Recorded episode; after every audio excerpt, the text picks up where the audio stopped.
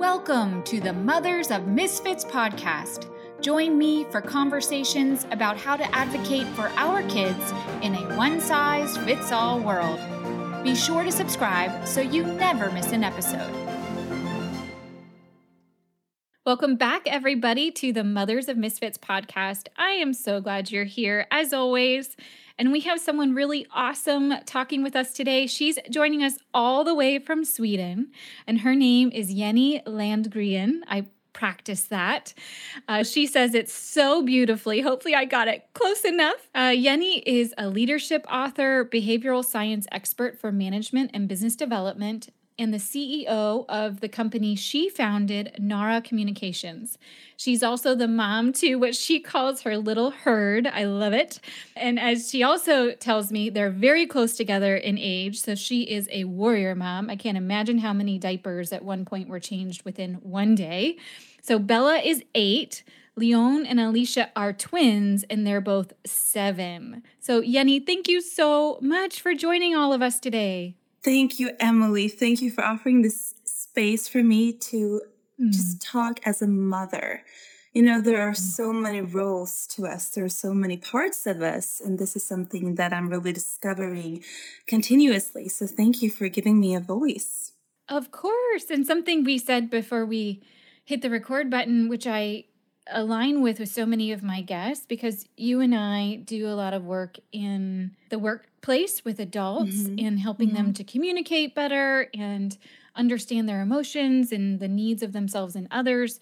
And all of those best practices translate beautifully to our families and us as parents. So I agree with you. It's so fun to take this to a different context than, you know, what we do for a lot of the conversations we have during our day job, so to speak. Yes, for sure. Like what's in common in all of these areas is us, right? yeah. So when we yeah. are willing to do our inner work and to be on our healing journey, it really has a ripple effect in all of those relationships. And it's very encouraging to think about it that when we come back to ourselves, uh, it really has a major impact. So happy to share about it.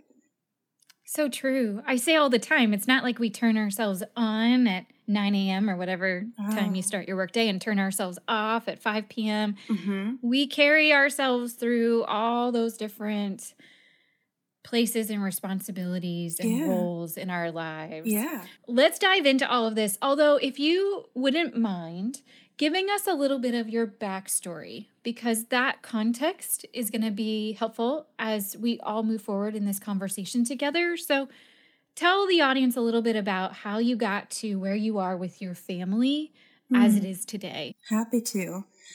So, I studied social work, and that's how I started out in business. And I did that in a town uh, very close to the town that I'm living in now. And in this town lived a very handsome man.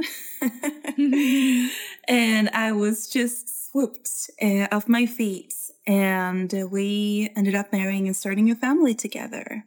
And I realized looking back that I was just that girl looking for my prince in longing mm-hmm. for that love and, and just being recognized for me.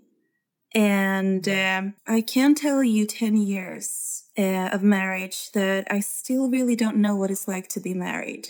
Uh, it really wow. turned out to be an abusive marriage. And uh, I have so many lessons looking back at that time, and both looking at his choices and also reclaiming my power in my own life through also looking at my own choices. The decisions to stay for many years when it was really harmful to both me and the children, to own it and to be self compassionate with myself for being in that situation. It was a time of wanting to, to be enough and after a couple of years, Bella came. And when she was 10 months, I got pregnant again. And when the nurse told when the nurse told us you. it's twins, I just shout to the Lord. I shout to Jesus like in that room. And uh, the father of my children being more like in the moment, he was like, oh, cool. And it was like, dude, you are not for many reasons, you don't realize the responsibility of this. Uh, mm. Uh, but we did welcome Leon and Alicia at 26 weeks. So they were extremely prematurely born.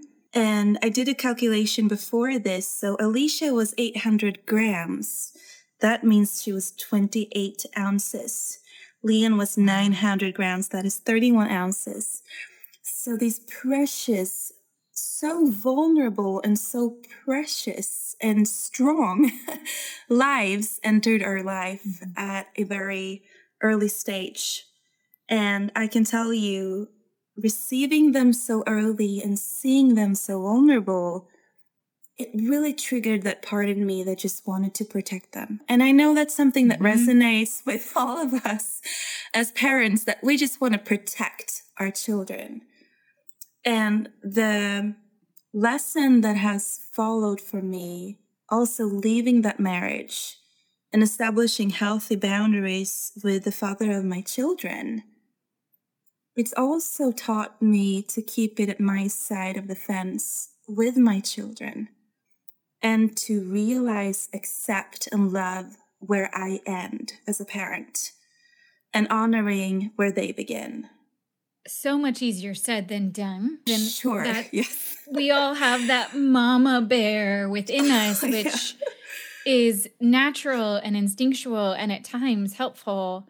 But selfishly, part of why I started this podcast is because I didn't always know how to manage the mama bear and where those mm. boundaries should be and where mm. I step in and where I step back.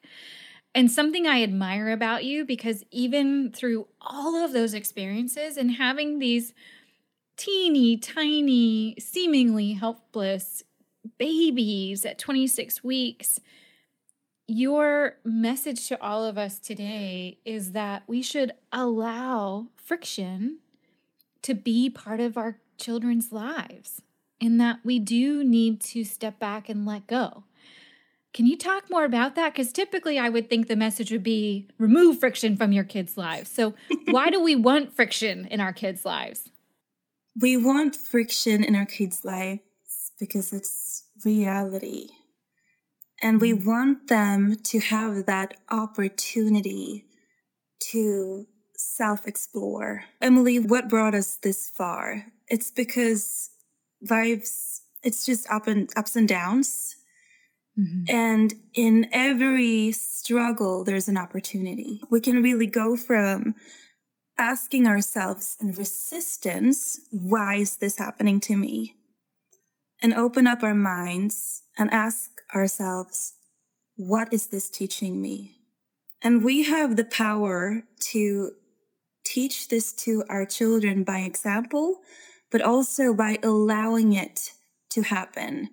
Just picture that if you keep a tree on your windowsill, like in in safety and there's no wind, there's no harm, there's nothing happening, and you compare the resilience and the strength of that little tree on your windowsill compared to the tree that is out in the world and, and just like experiencing it. Like it's just facing the rain and the winds. That tree is going to grow stronger.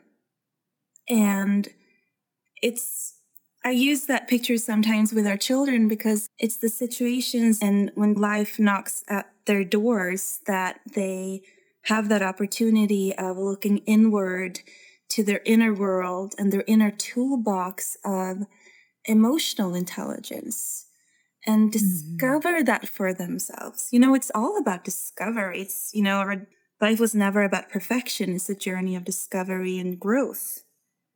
And we mm-hmm. allow that for them. Let's talk about this in practical terms. Okay. So, yeah. the self exploration that you're talking about, mm-hmm. how do we help our kids through that. So, our child's experiencing some friction in mm-hmm. his or her mm-hmm. life. Mm-hmm. They might be asking, Why me? Why is this happening? Mm-hmm.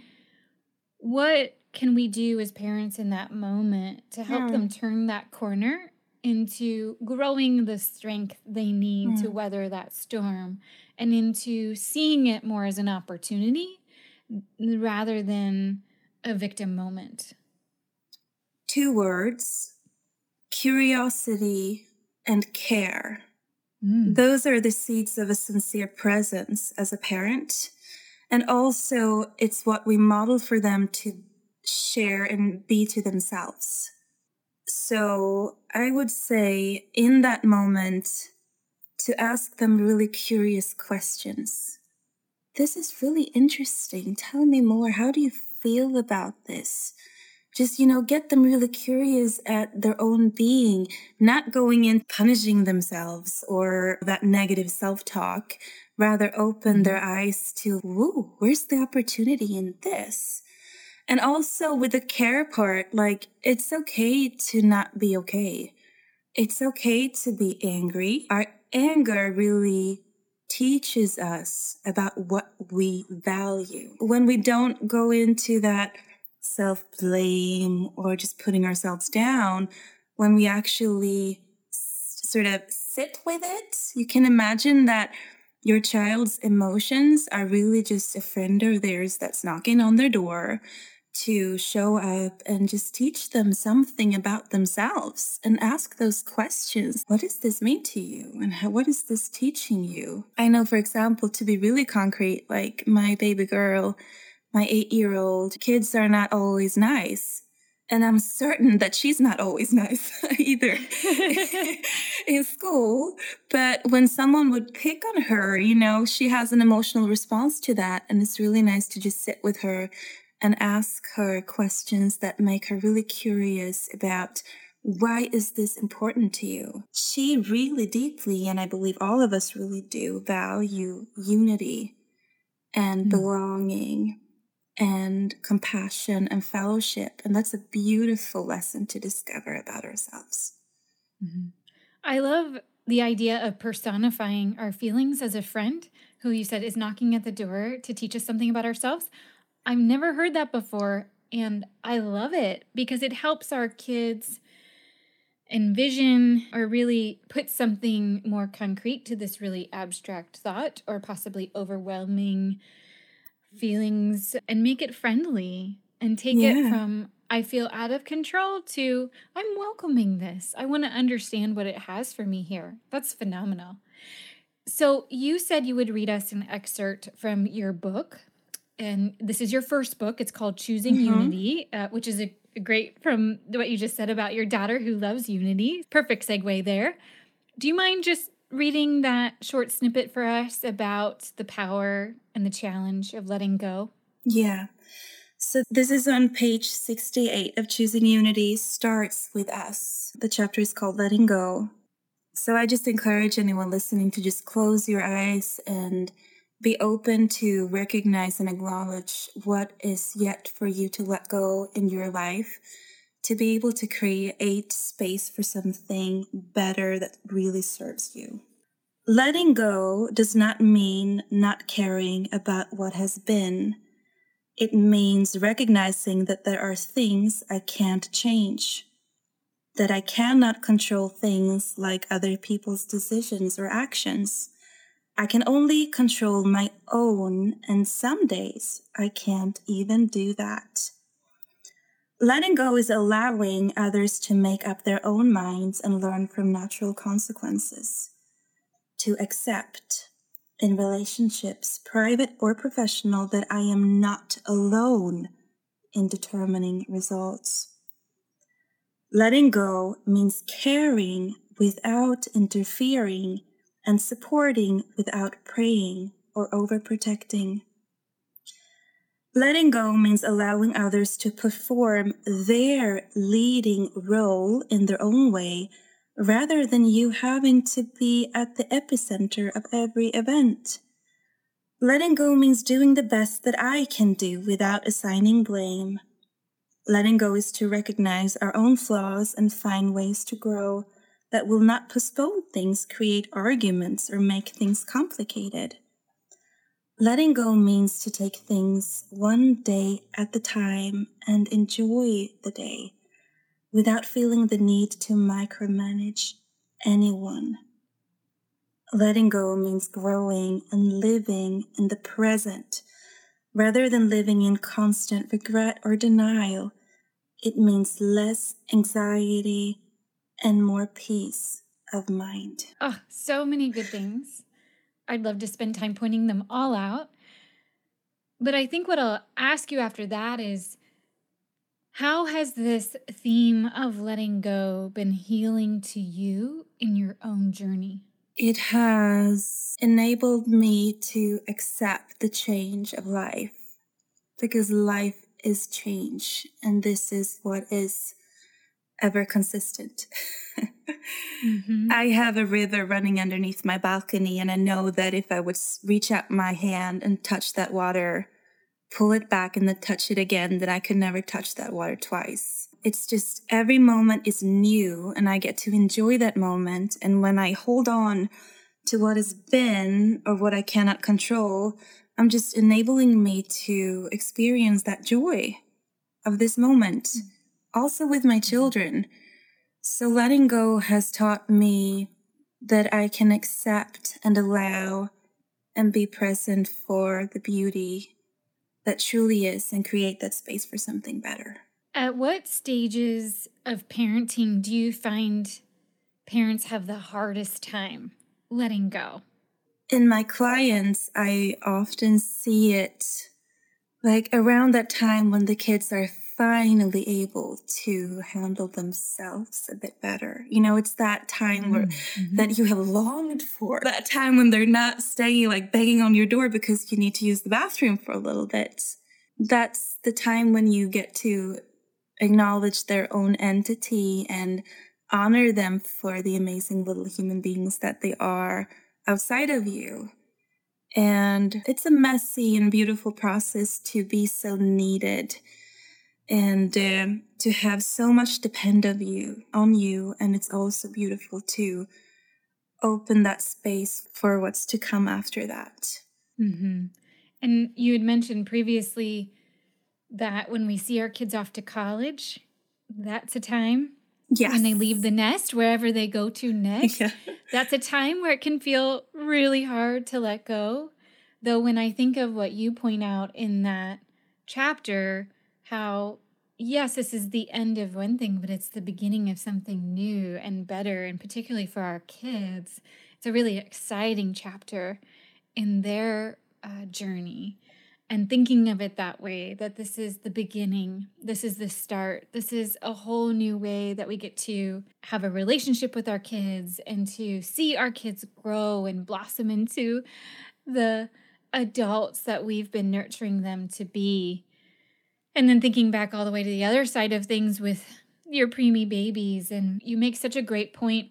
I'm thinking to my own parenting journey, where sometimes I will do things for my boys so much longer than I need to, but either out of habit or that desire to be needed and helpful.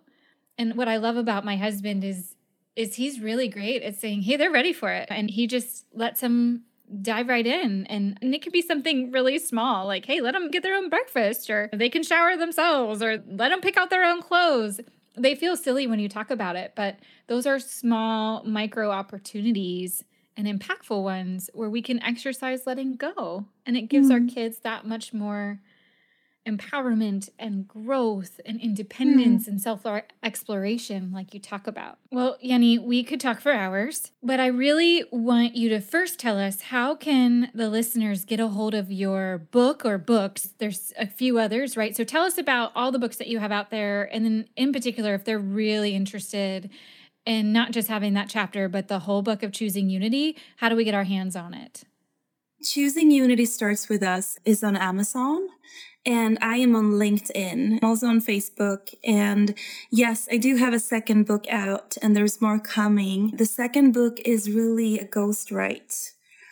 And that is about the journey of awareness. We could do a whole other chapter about this just the awareness that you get to as you leave a narcissistic and a destructive relationship as a parent. It's not just about your own safety and your own happiness, it's about the well being of your children as well. I commend you and your bravery for telling your story, both the ups and the downs and for giving us such wise advice today. I'm holding close these lessons of allowing and welcoming the friction, letting go.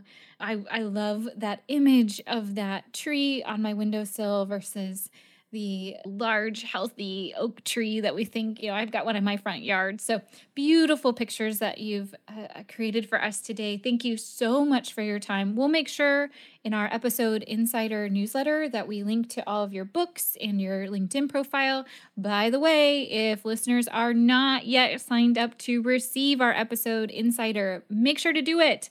Go to our brand new website. So you get a two for one. You get to check out the new website scroll down and you'll see where you can sign up. Those are weekly uh, emails that you get where you get extra info about our amazing guest, Yenny. So be sure to do that right away. It only takes a couple seconds. Yenny, it's awesome to talk with you. Thank you for coming on. Thank you, Emily, for offering this space and my voice. Thanks for joining us for this episode of the Mothers of Misfits podcast. Make sure to subscribe so you never miss an episode. We also invite you to visit us at mothersofmisfits.com.